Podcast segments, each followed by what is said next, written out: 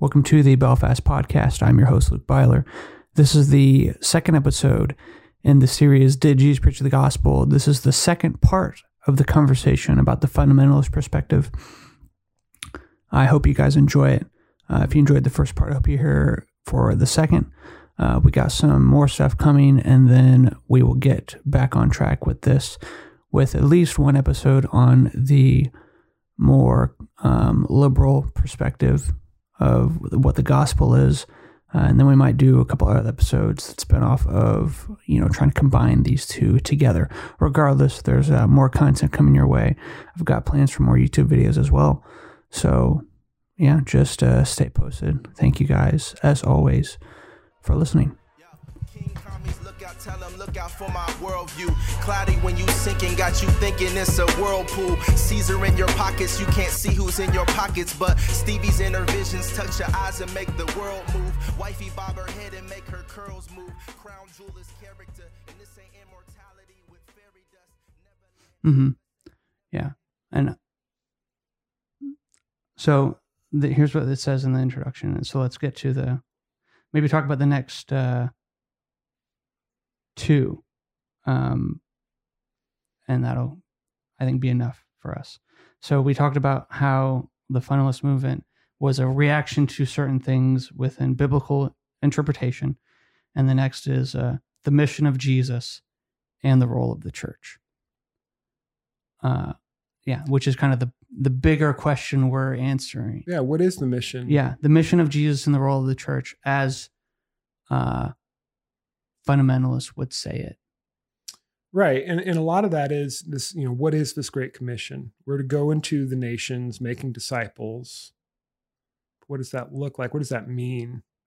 Um, what are we called to? What is, what is the, the purpose of being here? And, and I think for, for evangelicals, we, we've often said, you know, the purpose is to help lead people to Jesus so that they can be saved and go to heaven. Mm-hmm. Um, and, and so we see that, you know, opening up with, do you know where you're going to go when you die? Is the opening question. Mm-hmm. It's not a bad question, but, but it does reveal some, some assumptions that are happening here. Um, I wonder that if, when, when Jesus sent out his disciples as ambassadors of reconciliation, you know, proclaiming the gospel, I wonder if they're proclaiming that God has come as king, that Jesus is king and will return as king. I, I wonder if, if, if we were to listen to a first century evangelist, if their gospel yeah. presentation would have been recognizable at all to what we think of as a gospel presentation. Mm-hmm. Um, and it's not to say we get it all wrong, mm-hmm. um, because our, our salvation, our eternal destiny, our eternal life, is is beautifully part of this story of what does it mean when when we announce that that God has returned as king to his people, to gather up the exiles, to to atone for sin, to bring about his justice, to bring about new heavens and new new earth, that that there'll be no more suffering or crying, that that this grand future thing, resurrection life, has begun with the the coming of this king. And, and I think there's such a more beautiful tapestry of what the gospel actually is. And we, we take just this little sliver out of it and say, this is the whole thing. And it robs the gospel, honestly, a lot of times of its beauty and of its depth and of its power. Um, you know, what does it look like to just show up in a conversation and begin to tell somebody what the kingdom of God is like? Right. Mm-hmm. I mean, what what if that is an evangelistic method, endeavor? Mm-hmm. Yeah. Here, let me tell you what, this is what the kingdom of God is like. Um, it's not like being the most important or the most successful or the most rich. It's about becoming a servant, caring about people more than yourself or as much as yourself, about loving God by loving one another. You know, this is what the kingdom is like. Um, You know, it's like a mustard seed, or it's like, you know, whatever. That's, that's how Jesus evangelized. That was what his gospel message was. Um, he wasn't just wasting his time, and he wasn't just giving a list of moral teachings, mm-hmm. right? He's explaining what this kingdom is like. someone wants to use to prove that something inside of me is different, that I have a personal salvation, which I think is true. Yeah. Um, very true. Um, the thing that I guess troubles me about it, where the other portion isn't talked about, is that it it rarely is said or is, I guess, understood to me to be said in a sense that we do good or we are going to be good people as a church to bring about the kingdom. And those, those words don't have to be used, but, and maybe I'm just cynical, but it seems to be this thing about um, me proving about something that I have rather than uh, giving something to somebody else. Right. Uh, and that's, I think, my underlying frustration with how the gospel is preached a lot, and then how even the actions of Christians seems to be preached about is how it's going to affect my life or is or the fruit that I bear, which I think are all good. I'm not trying to just say these are bad things right. or things that we shouldn't talk about. I think we should talk about them. And my other thing is, what would we expect from a culture that's all about how you act? What are you doing? Have you gone to counseling? Do you need therapy? Right. Do you, what, what clothes do you wear? How do you want to present yourself? How do you project yourself? What is all of that? Um, the very self-centered culture even. Yeah. So I mean, we're, we're I, hyper, the gospel gets wrapped up into that. Right. We, um, we very much bring this hyper individualistic approach mm-hmm. to the gospel. And part of that is, you know, I, I believe salvation is personal. Mm-hmm. Um, I believe that that my sin is personal, but there, there's also, you know, I notice around me this lack of understanding or this difficulty with like corporate confession as churches, um, you know, where we confess for the sin of of Christianity or of our our city or of our, you know, it's like, you know, we confess to you for our sins of systematic racism. It's like, well, we have no had no part of that. It's like, but we struggle, we struggle differentiate, differentiating between what is like my individual responsibility and, and who are we as a people, um, and, and this sense of corporate identity. And, and that's, that's a big piece of this, right? Because you're thinking about the kingdom and, and this idea of, it's not really about you. It's about being a part of this kingdom, that what God is doing, that you get to be part of it. Mm-hmm. There's part of that that's almost like unappealing, I think, to our hyper individualistic mind. Mm-hmm. We want to have a personal relationship with Jesus. I want to become better friends with Jesus today than I was mm-hmm. yesterday. And that's great. But that's at the end of the day, not what, what the story of the New Testament or the whole Bible is about, right? It's, it, it's really truly just not about us. It's about what we get to be part of corporately. And that's, I don't think that always sits well with, with us, with Americans. It's yeah. a hard p- pill to swallow. And this is something that I'm, I'm currently, it's kind of the back burner of my mind uh, that I've been wrestling with, is like, what is the relationship between the community and the individual? Yeah. Um, and uh, I don't know if I want to bring it up because I might butcher it. Uh, Lewis talks about in, I think it's in The Four Loves, he talks about friendship.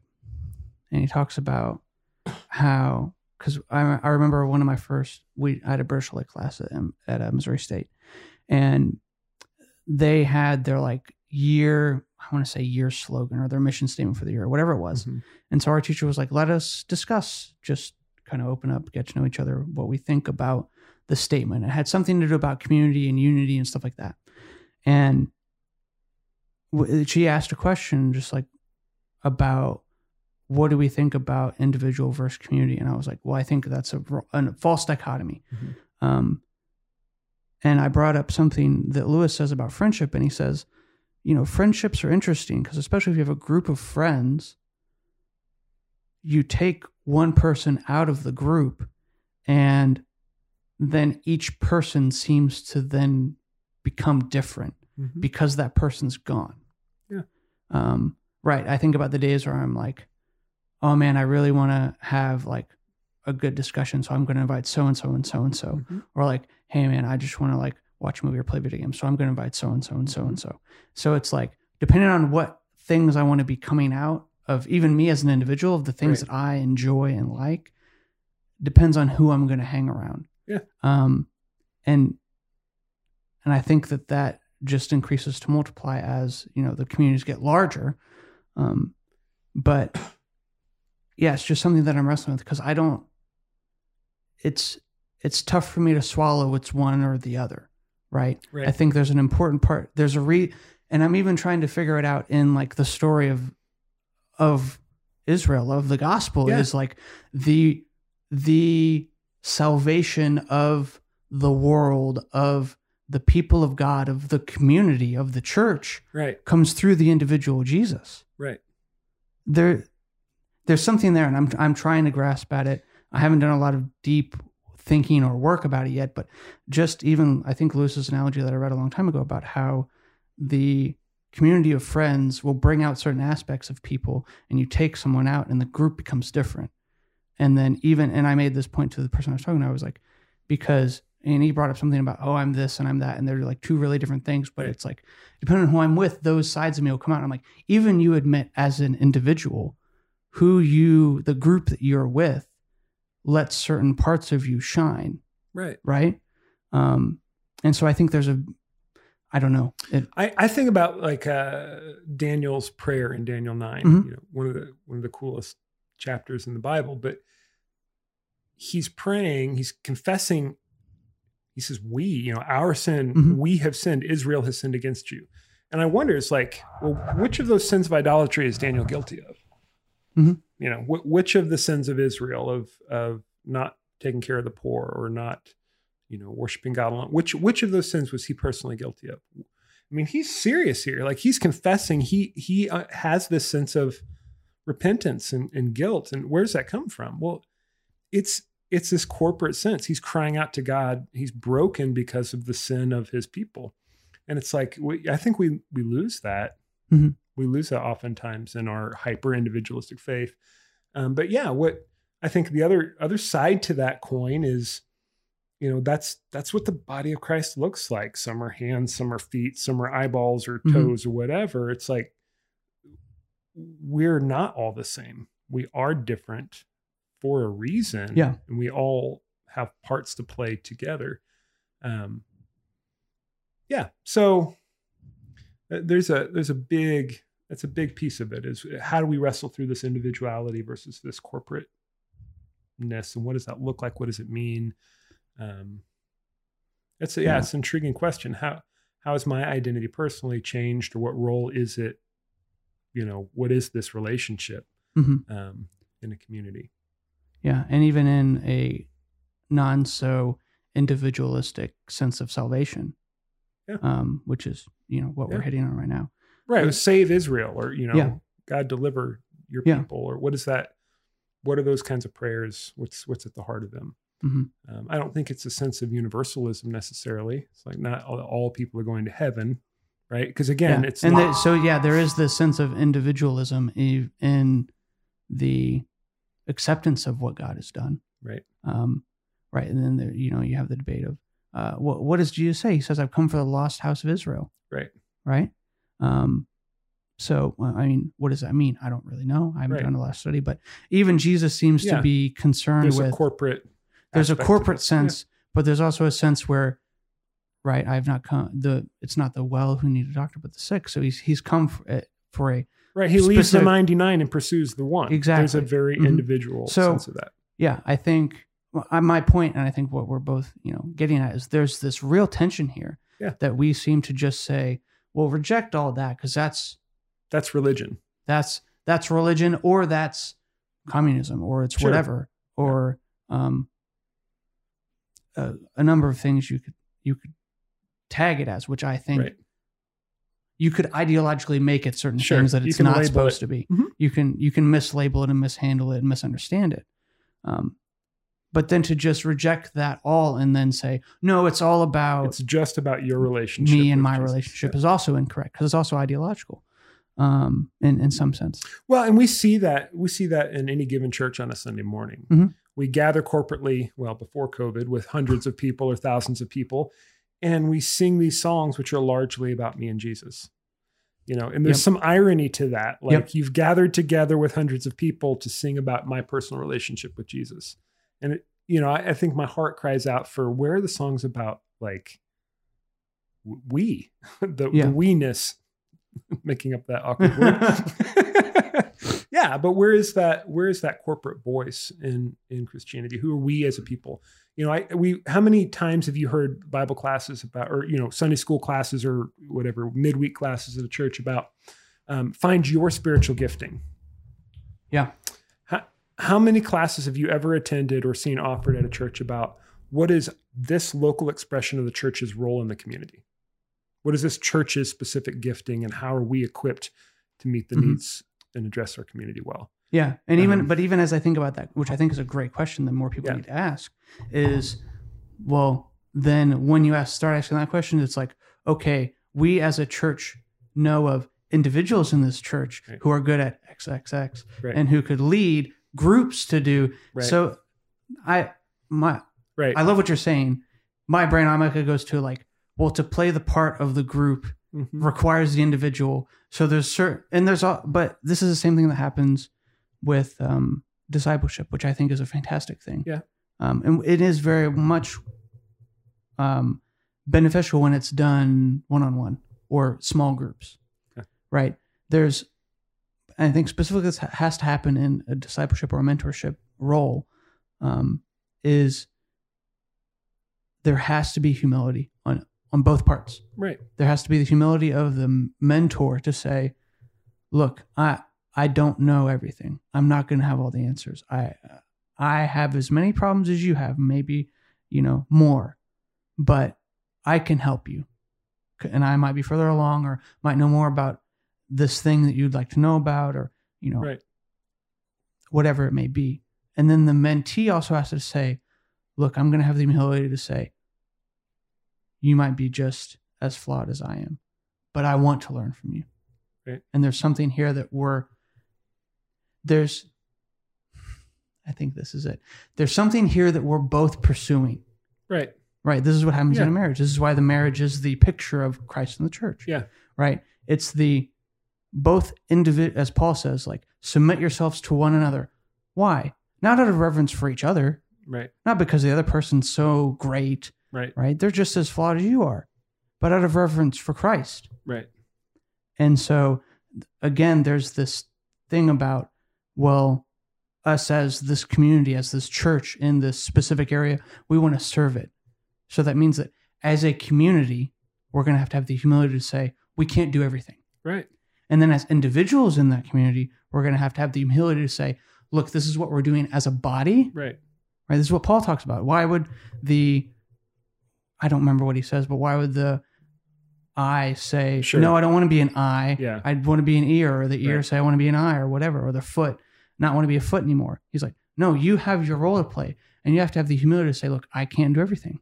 Right. So I'm going to have to do my th- part and participate as an individual to be part of the whole body, be part of the community. Yeah, absolutely. Um, so that's, I guess that's yeah. kind of live my absolutely. working out of those two ideas. And I think to reject and just say, well, it's one or the other. It's either the whole community and all these things you could brand it that are inaccurate and untrue. Right. And then, or it's just the universe, just my relationship. It's just my salvation. It's just my um, sins. It's just my right. whatever. Then is also un- unhelpful and yeah. dishonest. Yeah. So, and there's, there's hum- humility that has to happen on, on all fronts. So um, th- great. That was good. Yeah. Um, one thing that I want to hit on, and I'd love your thoughts, because this is something that, as before we got into that part of the discussion, that crossed my mind. It's my other big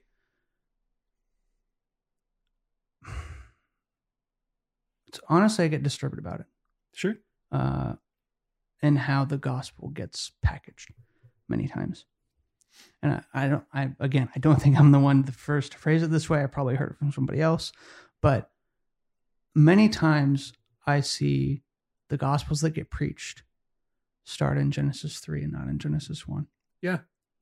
They start with, well, you're sinful. Yeah. Well, you're bad.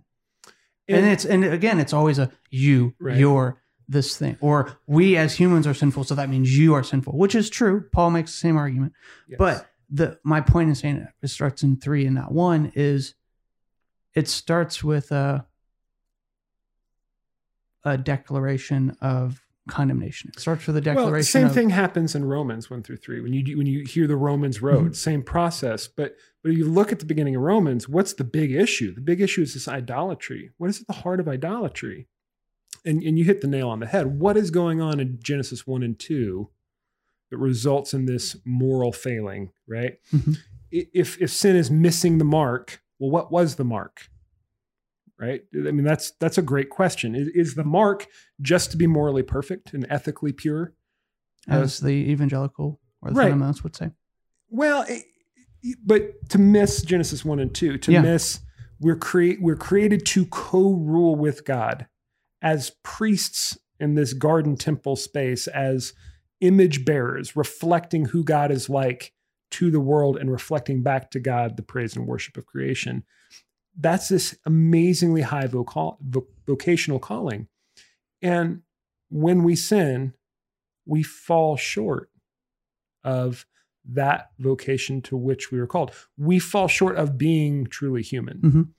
And yeah, so I think the gospel is is often presented in the, the I don't know a better term for it, but overly moralized as far as, yeah, if, if, have you ever lied before? You're a liar. If you've ever stolen before, you're you're a thief. If you've ever, yeah. whatever the thing is. And, and there's a, there's a piece of that, which is, is helpful, but it's the, do you realize what you were made for? Yes. Yes. And do That's you realize that, me that you're it. not, you're not getting to be the human that God made you to be, you know? And, and that's, that's like the, the terribleness of sin. You realize you were meant to be the idol, the image, right? You know, mm-hmm. the temple, the, the idol in the temple. What is God like? You look at the idol. Oh, we're to be the reflection of God, of God. And mm-hmm. instead we worship idols. Yeah. Like how twisted and messed up and perverse is that? We're yeah. meant to be we, the We images. Are idolizing things that should be subjugated to us. Right. I mean, we're, we're exactly, we're, we're, and even our own desires. You see that in, yeah. like we talked about the other day in the story of Adam and Eve and in the story of Cain, right. very, very graphically in the story of Cain. Um, so yeah. And, and, and part of the kingdom gospel is what is our role in the kingdom? You know, you think about Revelation five, you know, what does it look like to be ruling with Christ? I, I mean, think of like how many minutes have I ever spent actually thinking about that? I don't even know where to begin with those kinds mm. of thoughts. It's like, what does it actually mean that being part of the kingdom, we, we will be image bearers and priests and, you know, co-ruling creation with God here on the earth? Like how often do you hear that in a gospel presentation? Yeah. But, but that's what sin looks like. It's, it looks like us failing to live up to what we were meant to be as humans. Yeah. And I think that what you just presented in those two, three minutes right there is what I feel like is just sliced off and disregarded mm-hmm. many times when I hear the gospel preached to young adults. It's, well, you're morally bad. You've done bad things. So, which is true. Yeah. Which is, which is true, but it, it frames it in such a way that I say, yes, but because then the other side of it is what you hear all the time is like, your heart is deceitfully wicked and um, the heart is deceitfully wicked above all things, which is a quote from, is it from Isaiah or is it Psalms? Uh, I think it's Isaiah. Yeah, um, Jeremiah talks about... Or no, it's it's Jeremiah. You're right. So, it's yeah. Jeremiah. Look at me not knowing go. what Sorry. book of the Bible it comes from. Um But you hear that all the time. And then, but then you think about, and this is not talked about much because it doesn't start in this place before, of how even when you're a Christian, people will say that all the time, oh, don't listen to your heart. Mm-hmm. Don't listen to your heart. Don't follow your heart. Don't do what you f- feel like you should do. And then my response as of recent has been, but don't you understand that you're a new creation, that you have a new heart, that the Holy Spirit lives inside of you? Yeah, your heart of stone has been replaced if, with a heart of flesh now. If we're going to talk about how God can't dwell where there's sin or look at sin like that, why would he live in you if you're so sinful? If you, if your heart is still so bad, he wouldn't live there, but he does. So what does that mean? That means that something has happened to you. You are now fulfilling that thing that, or able to, we, a better way to say it, you are now fully able to, because of Christ being your representative, because of that atonement that took place, you're now able to take that identity and live in it and be that partner as, as you were supposed to be in the beginning, as another representation of God on earth. You are able to co-create, to bring about the kingdom, to do all that. And it doesn't mean you don't trust yourself. It means you trust yourself more. Yeah, there, there's and, there's some interesting interesting pieces to that, and and ultimately makes us more dependent on on mm-hmm. Christ at work in us, yeah. which is where we're supposed to be, right? To be humble and and say, I don't know, I can't trust myself, but I trust Christ in me, the hope of glory. Like there's something going on in me. I trust the Holy Spirit is empowering me. God, lead me. I need you. I can't mm-hmm. do this on my own. So yeah, and I think that's what it means to be a faithful follower of Jesus every day, is is living in that. Yeah, I just definitely see a, a connection between where we seem to start the gospel and then even how we perpetuate that idea post yeah. salvation. And I think that I think that while this one is true, it gives a frame that I think is at least incomplete.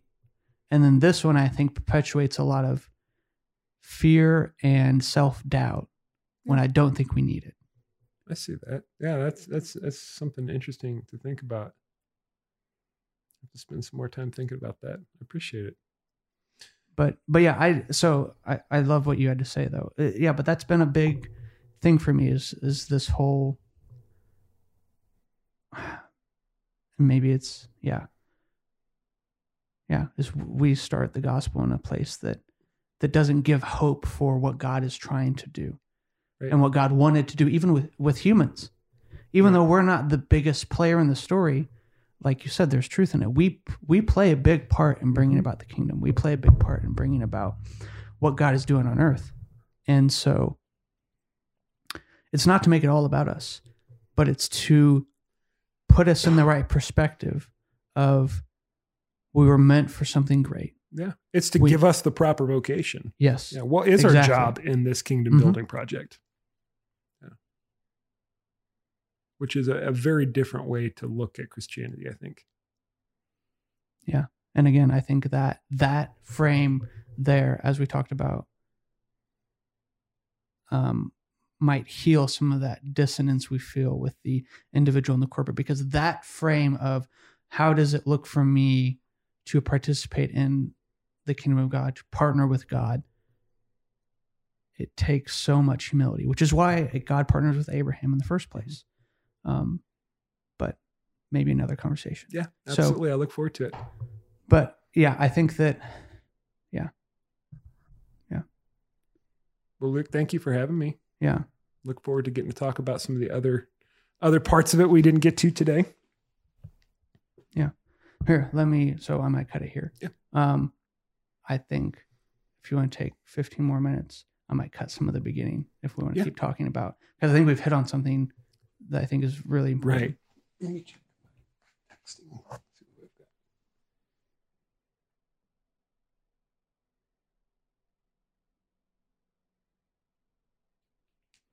I'm good.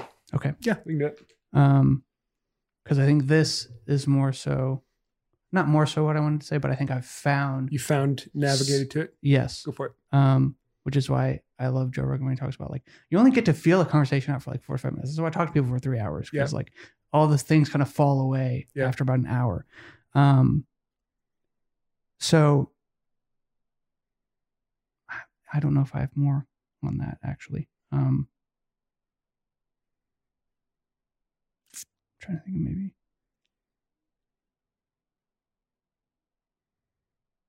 I mean, do you have any other thoughts on some of that as um, far as like the, cause I, I, I think with everything we've said about, um, how we think about, you know, kind of the fundamentalism split mm-hmm. of your personal salvation, your sense of, um, you know, atonement, your relationship with Jesus is framed in almost a very selfish manner.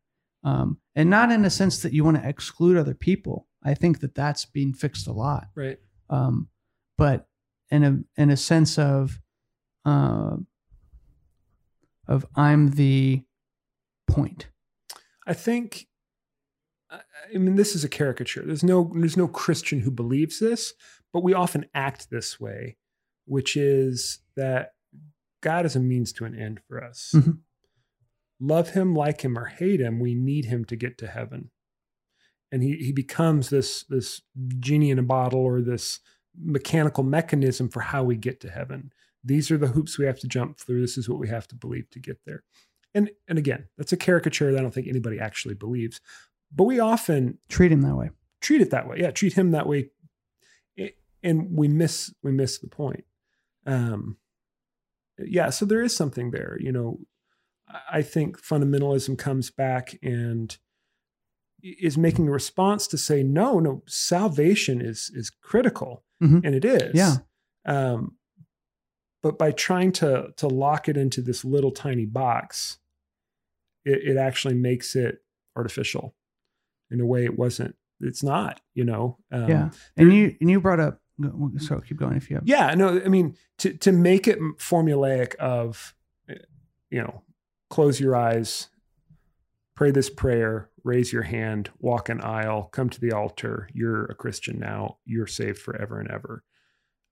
We get that those are mechanisms to try to get people to have something happen in their heart, to provide an opportunity for the Holy Spirit to work in them.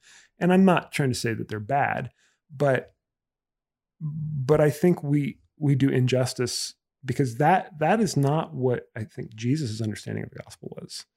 Um You know, that for them, they really, truly were expecting a physical king to come show up there and rule. And Jesus says, yeah, that guy's here, but this kingdom looks different. Um, so. I mean, you brought up Zacchaeus the other day, and I, I've been thinking about that story because he's a man who's curious about Jesus, uh, who comically is short. Um, and that's used for some, some comedy mm-hmm. in the story itself. Um, and Jesus finding him in the tree and saying, you come down from there, mm-hmm. uh, cause I'm going to eat with you. I'm going to be at your house, which is, I don't, I don't think we begin to grasp the, what's going on there, the severity of Jesus's self-invitation to his house. Yeah. Um, but you know, what happens, we don't know the conversation, but we know the results of it. Right. Is that, whatever's talked about, something happens, to give credit where credit's due. Something happens in Zacchaeus. Yeah.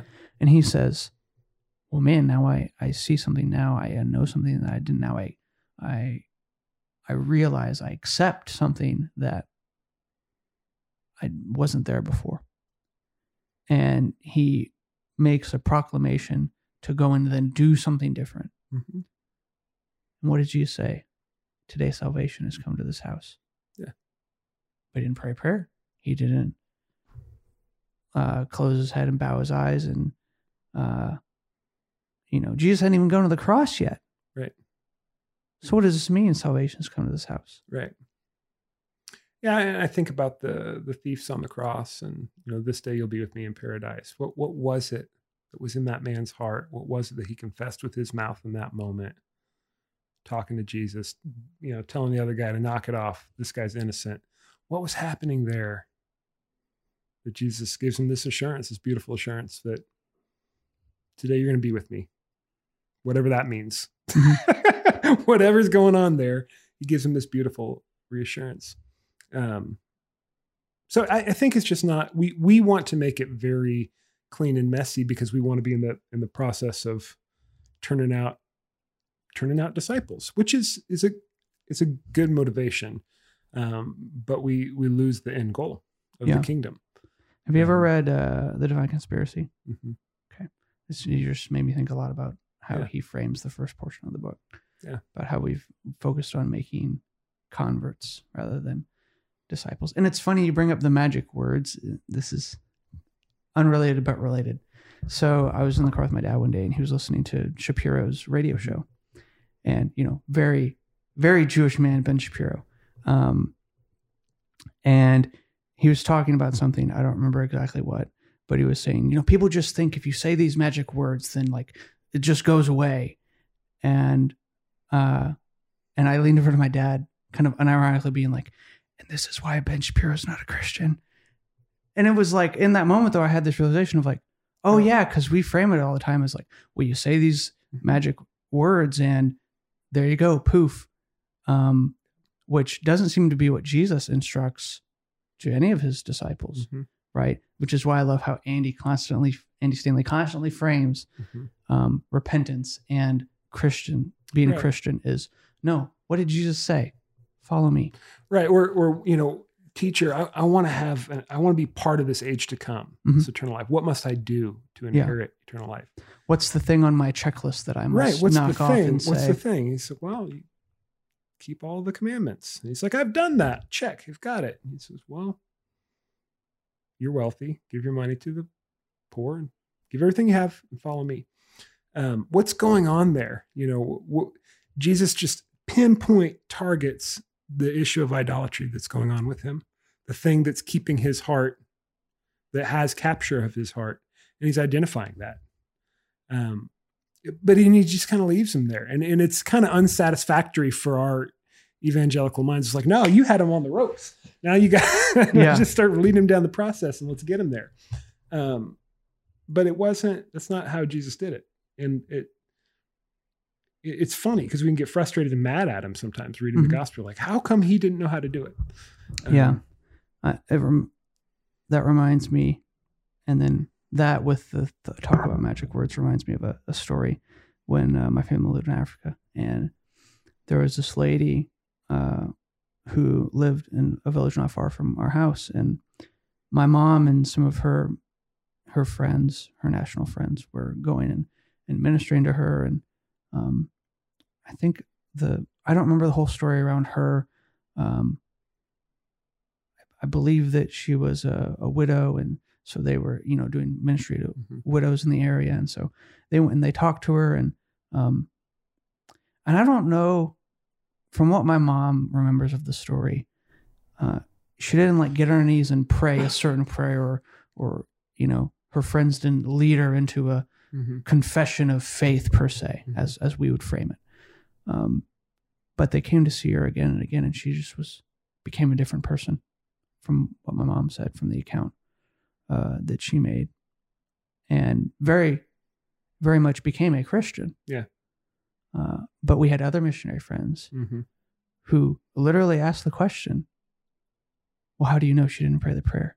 Right. And it's like, well, yeah, yeah, yeah. You've missed the point. Yeah. yeah.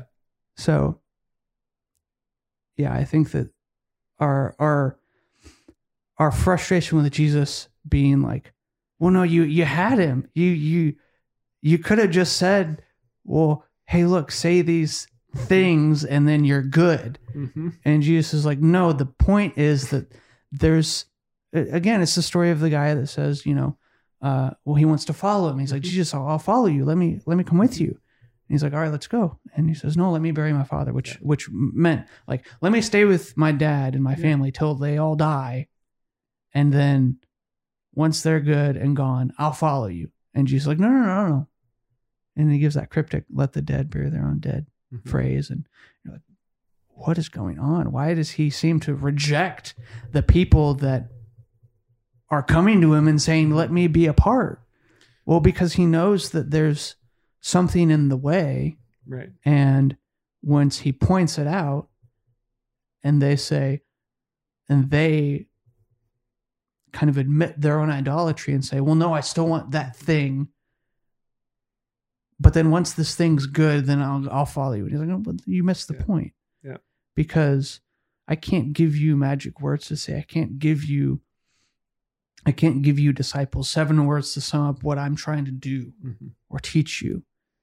It's you take up your cross and you, you follow me, and I'm taking, I'm walking this path. We talk about the narrow path and the broad path, and just all the ways in which Jesus talks about the gospel and the parables, which is something we will yeah, why, why does he even teach in parables? Yeah. Right. Why does he make it hidden? Why does he make it difficult? Why does he make it mysterious? Yeah. And that's something that Matt brought up, and we had a conversation on here about the importance of the Eastern mindset in Christianity. And, and Matt's point so beautifully was, um, if it were that easy, if it were that basic or, or, um, basic's not even the right word. If it were that easy, I guess is the best way to say it, then maybe it wouldn't really be worth it. Right. And and I think that the the alarm bells that start going off in my evangelical head is like, okay, you guys are making it into works now. Right? Yeah. You can't get saved by praying a prayer. You've got to do all these things. No, that's to miss the point too. Who then can be saved? Nobody. With with man, it's impossible. With God, all things are possible. Yeah. You know, there's this there's this beauty in which a child, knowing so very little, can come to faith genuinely and truly and transformatively. And and a theologian can wrestle with what's needed for salvation till he dies, and you know, and never figure it out. So it, it's both brilliantly simple and infinitely impossible. Um, and how that works together, yeah, it makes me sound like it's a little wishy-washy. It's both simple and really, really hard. So there's a tension there. There is. Yeah, and it's something that I, much like the community and the individual aspect I've been wrestling with, that's something that's also been in the back of my head is like, okay, so what is this relationship between faith and works? Right. And again, I think that's also some sort of false dichotomy we've created. Um, thanks again, Martin Luther. But uh, um, yeah, I don't... It also gets into this idea of this Eastern versus Western view of sin. I don't know if you've heard very much about this, but uh, you know, the, the Westerner views something as sin. It's like, it's in me. It's... I have to get it out of me. Jesus has to take it away. And I think there's a part of that that is true. There's a part of my nature that gets reborn and recreated when I decide to follow Jesus. Um, but then there's also this Eastern perspective, which is what Jesus seems to have found so much in how he talks about to repent. Come and repent. Why? For the kingdom of God is at hand. What does he mean? Well, in the Eastern, and it's so funny, Marty tells the story of he'll take groups to, you know, travel to, to Israel. And there's a guy who who runs a shop there that they go and visit. And he says, you Westerners are so funny. You you think of sin as something to get out of you. And you like pray for God to take it away. Whereas for me to stop sinning means I just stop doing that thing. And I, and, and again, I I, I don't know if either one is just that simple. Right. But There's, there's, there's this strange overlap that I think needs to be wrestled accepted, with. wrestled yeah. with, because, and we know it. For me to just say, "Oh, uh, sorry, God, I'm not going to do that thing again." We always, well, if you keep doing it again, well, is your confession sincere? Are you really repenting? You always ask that question, right? Do you really mean it? Um, and of course the answer is, well, without Christ, I would be dead in my sin right. and my trespasses. Um, but even when Jesus talks about sin and forgiveness of sin in the Lord's Prayer, it seems to be this, God, forgive, forgive us our sins as we forgive those who sin against us. There is this reciprocal nature. Whereas I think it's the same way with, you know, my sin in me and my sin that then I do, right? And Paul talks about that in right. Romans seven. But I think that the the ultimate thing is the, I, and I don't, I yeah, again, I don't really understand it yet, but there's there's something to be said of, I'm forgiven of my sin and I'm freed for, and I'm like, that atonement portion of I am forgiven for my sin. But it also means that I'm freed to not sin anymore. Right. Yeah. You're freed from your penalty of sin. Cool. You're freed from the power of sin, yet you're free to not sin, but you still struggle with sin. And how does that all work out? Um, you're not stuck. You're not a prisoner to it anymore. Its power on you has been defeated. And yet I still struggle with sin. So, you know, what do we, how do we process that as believers? And and those are, those are tough, tough things to, to wrestle with. And, um, you know, repentance is not a one-time thing. It's a daily, daily thing. Um, or at least it is for me. So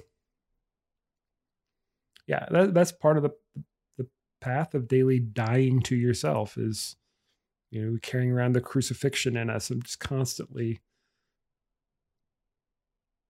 bearing that in me. And yeah, I'm also being renewed day by day. Yeah. And it's, uh, well, I brought, right. And I brought that up because you said, you know, oh, it's about works. And I'm like, yeah, yeah, but we even admit that the other part of me, like that then fights that idea is, well, then we even admit there's something about like not sinning anymore. It's like right. at once, Christ's power to forgive me and be my atonement. But I also have a decision to make in, am I going to live in that or not? Right. As we would yeah. phrase it.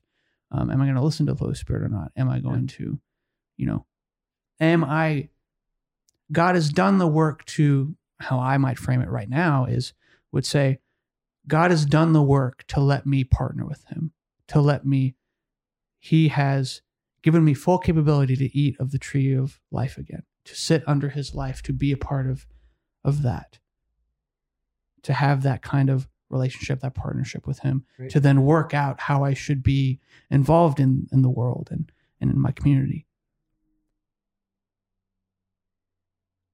But it's my option, as it was Adam's option and Eve's option, to take it or not. Well, and part of that is the tension of God's kingdom being already, but not yet. And that tension of, um, yeah, yeah, yeah, God is king, but it doesn't look like it. I mean, spouses still cheat on each other. Kids still get sick and die of cancer. Dogs get hit by buses. Like, Jesus is king. This is what, this is what it looks like, right?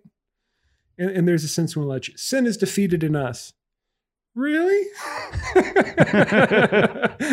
How's that going for you? Um, you know, th- there's new creation has begun. If anyone is in Christ, new creation is begun. I mean, my, my knees hurt. My back hurts. It doesn't feel very new to me at the moment. And so there, there is a very real mystery of like, we believe it has begun, but there's a very real sense in which it is not completed yet. And, and yeah, that power of sin has been defeated, but we really are waiting for the return of Christ so that we can be delivered from the presence of sin and the presence of brokenness. Um, and that's why we call, you know, Lord Jesus, come quickly. That's why I think that's, you know, at the heart of being a Christian is, is that sense of expectation of, of enduring as ambassadors in these little outposts of new creation, hope and life and new kingdom life, waiting for the day that the king returns. Um, and, and that is much more to do. That's a probably, that's a better understanding of eternity than going to heaven when you die. Right. Yeah. And it's like you quoted uh, from, from Romans, like given the ministry of reconciliation, right? Well, what's part of that reconciliation is saying, look, there's this new thing, as Jesus announces, this new thing that God is doing through me, and then by my disciples, he's going to do it. Again, you see that God has the creation. He starts the new creation. And then the disciples, he says, I want you to partner with me in doing this. Very similar to God's call to Adam and his, well, in Jesus, there's some stuff there. Yeah, that that's that's what's at, going that's on not, in Second Corinthians five when, when he's saying God's reconciled us to himself yep. and has given us the ministry, ministry of reconciliation. reconciliation. We're, so, we've become ambassadors yeah. of... And, and part of that is what you were saying, and is that I'm even reconciling my new self from my old self. Yeah. And my own sins that I do, you know, continue to yeah. walk away from. But even the world that I'm in, like you were saying, bringing these little outposts of new creation is to say, I'm reconciling what God started, what is now, mm-hmm. so that even though it's not yet, it when it becomes the yet, mm-hmm. it's... people will still be able to, like, let your light shine before men. Let me see your good deeds and praise your Father who's in heaven. That's what that is. That's that reconciliation of there's this broken world that is in, that is to be renewed.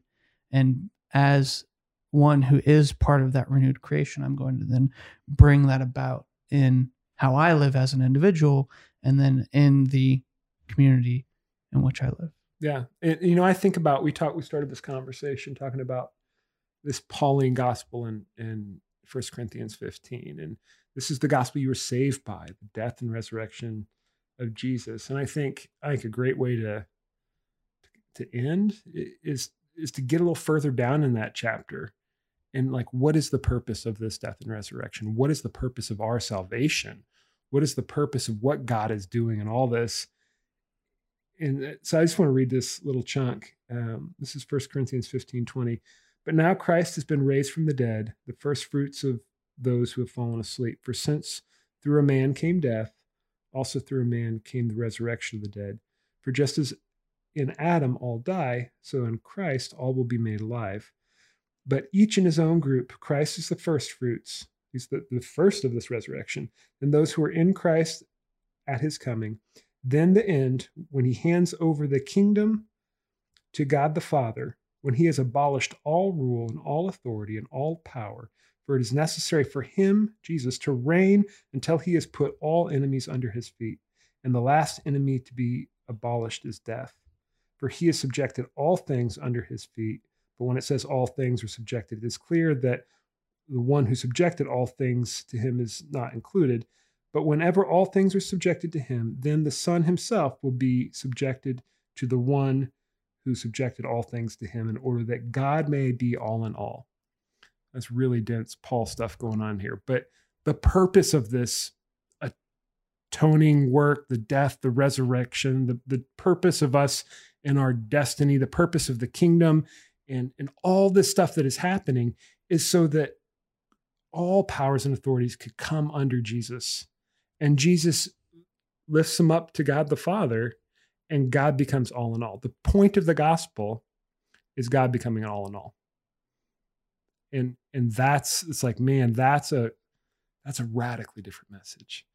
Um, and and it is, you see, it's like this Pauline gospel about salvation is for the purpose of the kingdom.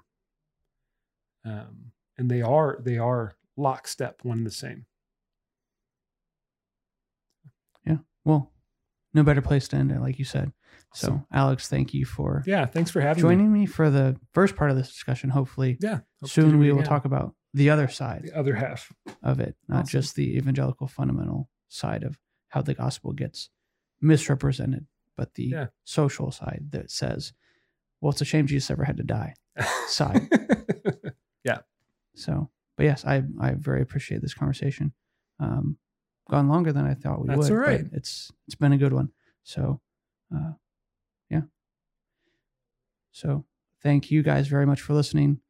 Of course, this has been the Belfast Podcast with uh, Luke Byler. I'm your host, and Alex Smith joining me this week. Yeah, um, join us next me. week as we talk about the other side of the gospel. More to it. Look at the details. Good one. They always say they going through it. Life is a female. Dog, that would be me. She said, let's go to Hong Kong, but I'm only eighteen. Ain't got money for Hong Kong. If she'd have asked me last year, I'd have been long gone. Shit, cause we all dogs, and I hope we all go to heaven. I promise we had it all wrong circa two thousand seven. Uh, it's so true, these mind games control you. Passion is full of its own hue. Cold blue, so in old news with my whole crew. It's mixing partners, just follow suit. Switching garments like Mister Rogers. The